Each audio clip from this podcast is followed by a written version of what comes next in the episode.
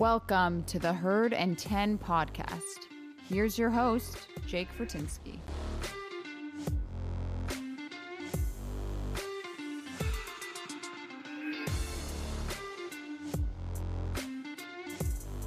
Hey everyone, welcome to another episode of the Herd and 10 podcast. I'm your host, Jake Fortinsky. You can find me on Twitter at jfortinskyNFL. You can also check us out on Instagram, Facebook, and even Twitter at Herd and 10 for daily Buffalo Bills content. So, for this episode, we have quite a few things to cover. First of all, and most of all, the Buffalo Bills have looked exceptional during this preseason so far. We saw in last week's game, Mitchell Trubisky looks like a really good backup. I would say at this point, he looks like he could start in the NFL. I would be quite surprised at this point if he doesn't land a starting gig next season. That guy can play. He looked really good. I understand it's just preseason, but he looked comfortable. He looked smooth. The arm strength is there. The mobility is there.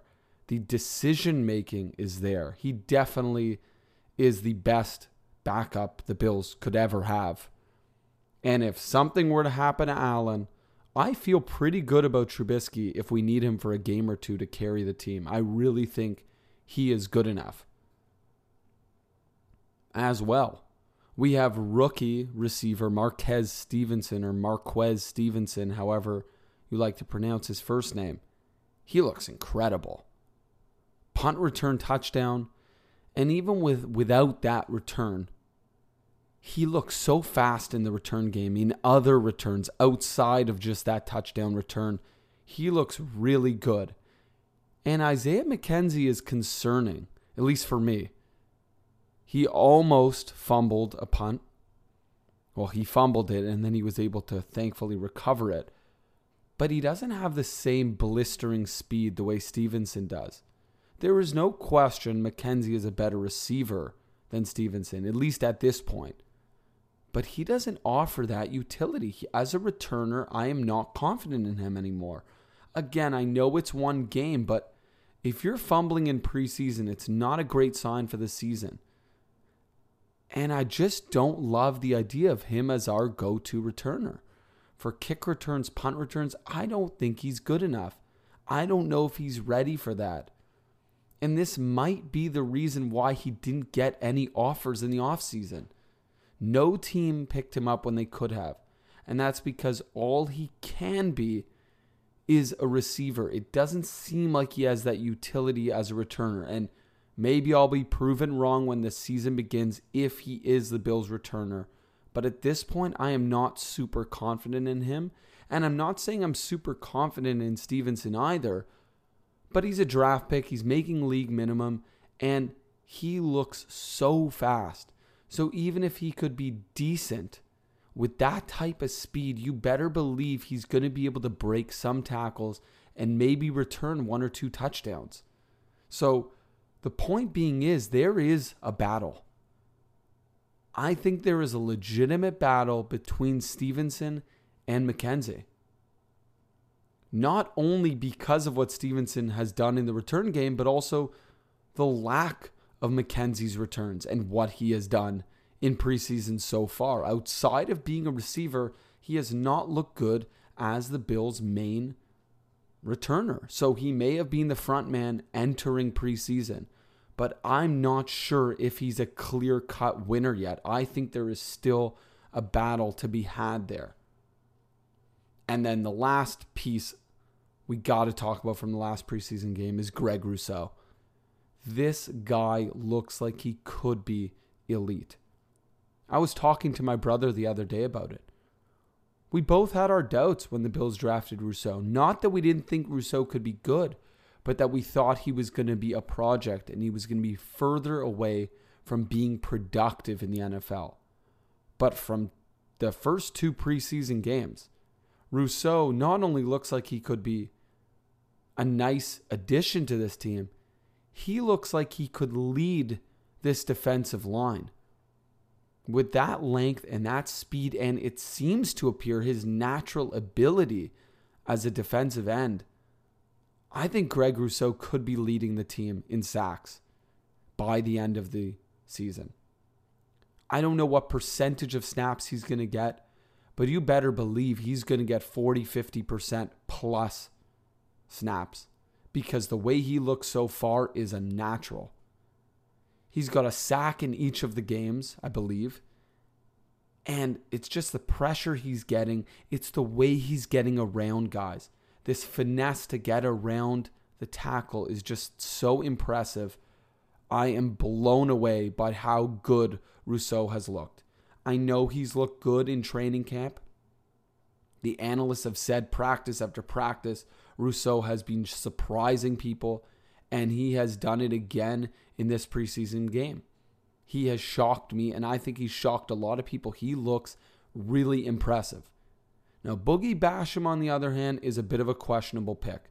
Did we need another defensive end slash defensive tackle? We don't really know what he's going to be. He's definitely a power guy. He doesn't have the finesse or the speed or the length that Rousseau has, but he's definitely a grinder and he might be good as well. But I don't think he's an elite pass rusher. And honestly, at this point, Rousseau could be elite by the end of this season. He could be a top defensive end in the NFL. If he continues this way on this Bills team, on this Bills defense that looks really good, I think Rousseau could really benefit. He is surrounded by quality veterans, he's surrounded by great coaches, and I think he has a chance to do something incredibly special in his rookie season with the Buffalo Bills. As for other things going on, there are quite a bit of COVID 19 related items that we need to cover. And it's a real shame that we have to continue to talk about this. But McDermott came out this week and he talked about how frustrated he is by the team's low vaccination rate. It's a real problem. We know that a lot of teams are not having this issue, that they have 90 plus percent of the team vaccinated and they're not having issues. That does not appear to be the case for the Bills. McDermott was asked point blank about it, and he said it's tough. It's frustrating. It's challenging. However, you want to say it. But I can't make the decision for them. And these comments have come now after the wake of Isaiah McKenzie revealing that he was disciplined and was charged for violating the NFL's COVID 19 protocols for unvaccinated players. He was not wearing a mask inside the team's facility, and apparently, this happened on multiple occasions, and he was fined for it. And as well, no surprise here, Cole Beasley has also been fined. And, you know, this is really concerning you have guys that are not getting vaccinated, but they're also not following the protocols. This is a big problem. I understand that they might find it to be annoying, but this is how it's going to be. If you don't want to be vaccinated, that is okay. But you're going to have to follow a very strict set of rules. And if you don't follow them, you are going to be fined. And I would imagine if it continues, there could be suspensions this is very concerning. And this is another thing that should be brought up because McKenzie is not vaccinated. Should that impact his ability to be the kick returner? Or at the very least, should this be an opportunity for the Bills to look and say, hey, we maybe need to keep an extra receiver? Yes, we don't want to keep an extra, but we may need to because if something happens with McKenzie, we don't have another solid returner. Maybe we need to keep a guy like Stevenson, even if he doesn't win the job. And that's, I think, where things could shake up. I could see the Bills keeping Stevenson just for the reason alone that he looks just as good as McKenzie, if not better, as a returner, and as a safety net in case something goes wrong with McKenzie. And we've already seen a bunch of players were sent home this week, including Cole Beasley, Gabriel Davis, and Star Lotulelei. Oh, and Vernon Butler. They were put on a five day hiatus to basically be removed from the facility. They cannot practice with the team. They have to stay home. And that's because they were exposed to a trainer of the Bills who tested positive for COVID. Now, the trainer has his vaccine, so all he has to do is get a negative test and he is okay. That's what I believe it is. But if you are not vaccinated, you have to go home for five days and test negative, I believe, multiple times. This is a big problem. I, and I know a lot of people might think, oh, well, it's okay. This is way before the season. Yeah, but what if this happens during the season? What if Cole Beasley is sent home for five days and that includes Sunday and he misses a game or includes his Thursday or it includes Monday? If it includes and he misses a game on Sunday or it includes a Monday or a Thursday game and he misses one or two games, it's a big big problem. And the Bills are going to have to deal with it because it's not a good start. This is not a good sign of what's coming. And it's very concerning to me, especially when you have guys who I would argue shouldn't be on the team anymore. You have Vernon Butler. He should be cut.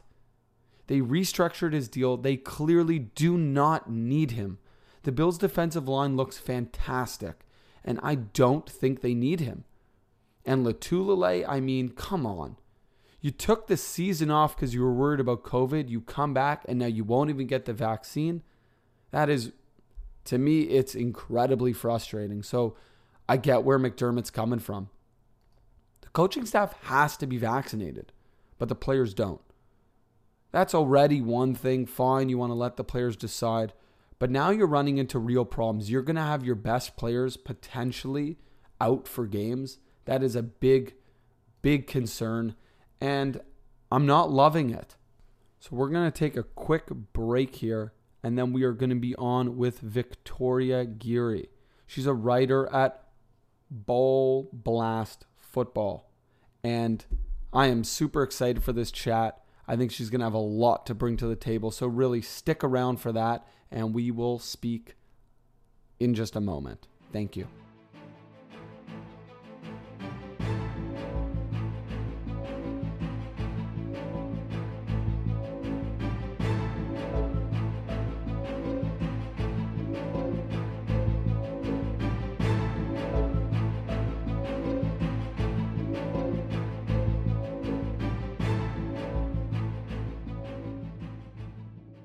Welcome back to the Herd and 10 podcast.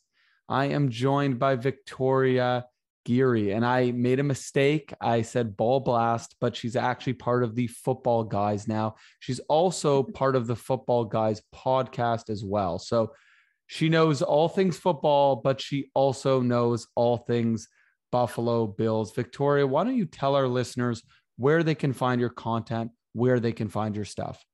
Yeah, absolutely. You can find me at FFB underscore Victoria.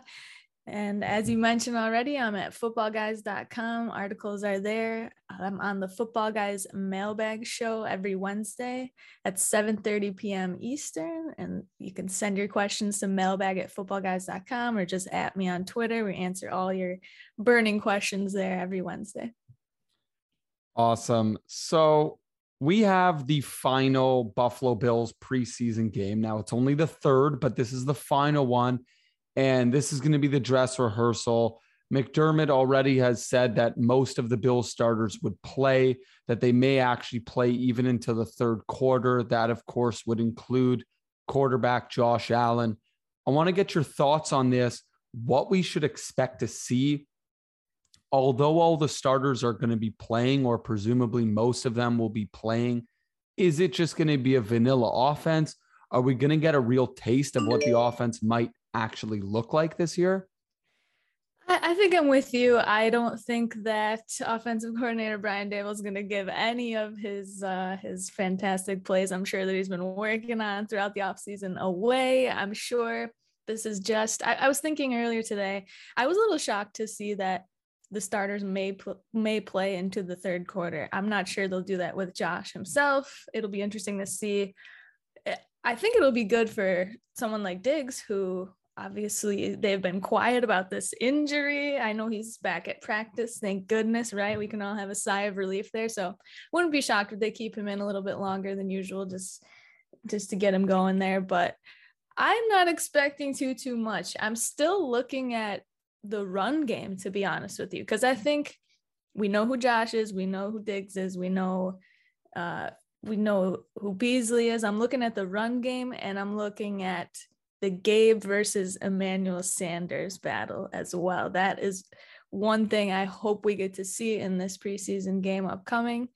And I am looking to see if they're going more toward uh, Zach Moss or Devin Singletary because I was on my couch cheering for Singletary last week, just seeing him cut and get into the end zone on that fourth and one. That was a thing of beauty, to be honest. And he regressed a little bit last season and uh, that was a little bit worrisome. But I'm I'm rooting for them both, obviously.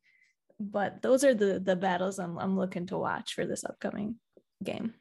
For sure, there's definitely, uh, at least from my side, some concern about the running backs because we haven't seen a lot. You know, we know Singletary took a big step backwards last season, and there's hope that he'll take that step forwards. I'm still concerned about his size and his ability to really touch the ball, you know, 15 plus times. I would imagine that whoever starts for the Bills, they're not going to carry the ball a whole lot. I think Matt Breida looks okay. I think his decision making is a little questionable. So I'm definitely concerned about that. You know, and then we have Zach Moss, who again, maybe he'll take a step forward. Maybe we'll see something different than what we saw in his rookie season. But it's true. There's going to be quite a battle there in the running back position. There is another battle going on, and it really falls in the receiving position. And that's for a few reasons. Number one, the Bills' depth is, of course, fantastic this year, but there's also quite a few guys who maybe should make the team, but they might not make it because of that depth. I think one of those guys could be Jake Kumerow. When we look at him, he looks really impressive. The talent is there, the hands are there. But should he make it over a guy like, say, Isaiah Hodgins if he can be healthy? Should he make it over a guy like Isaiah McKenzie? Should he make it over a rookie receiver in Marquez Stevenson? And I think this comes down to really utility and versatility. And I'm a little concerned about McKenzie's returning. He did fumble last game, he did recover it, but he fumbled nonetheless.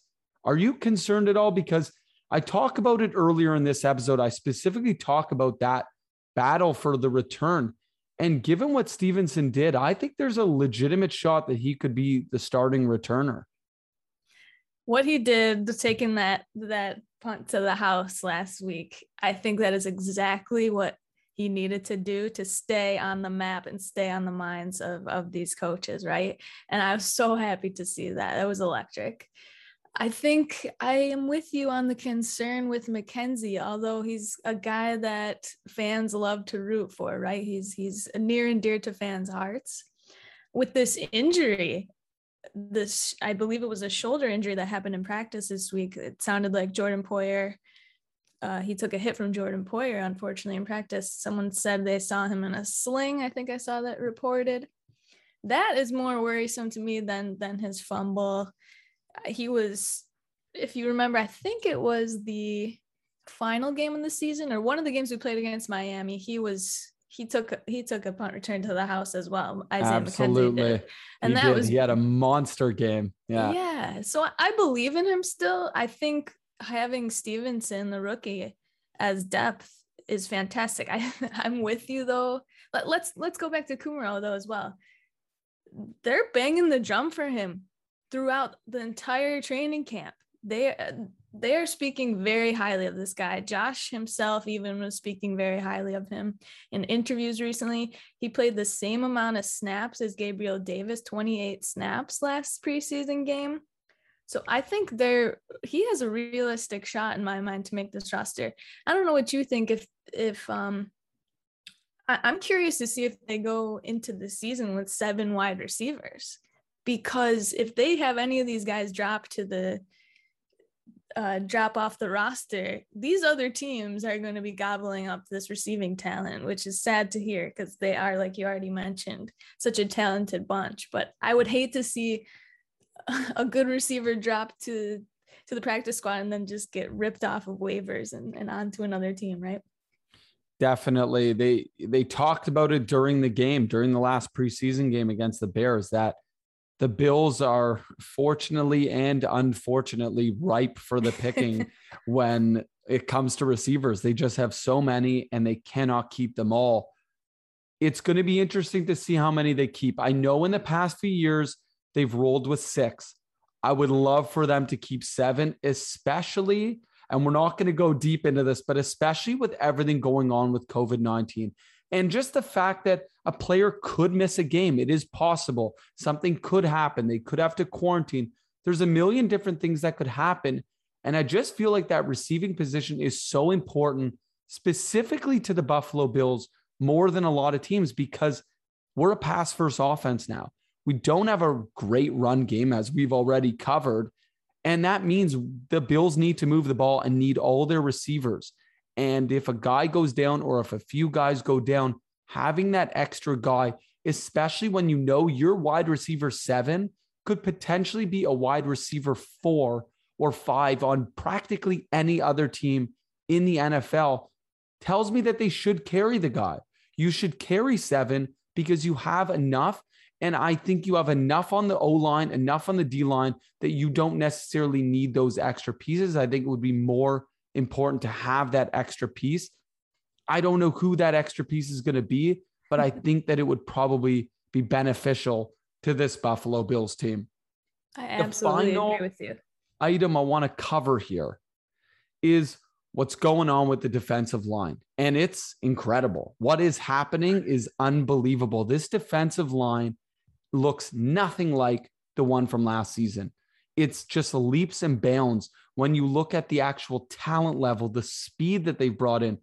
When the when they drafted two defensive ends, I was like pulling my hair out. I couldn't believe that the Bills had done it again, that they had just focused on the defensive line like they have time and time again and practically ignored the cornerback position. And I'm still not thrilled about it. But when we look at who they brought in, when you look at what Gregory Rousseau has done in the first two games and throughout training camp, it's hard to argue that pick. He just looks like something special. And I'm curious to get your thoughts on him and what you think he's going to be this season. Is he going to be a starter? And if so, does that mean the Bills should have let go a guy like Mario Addison?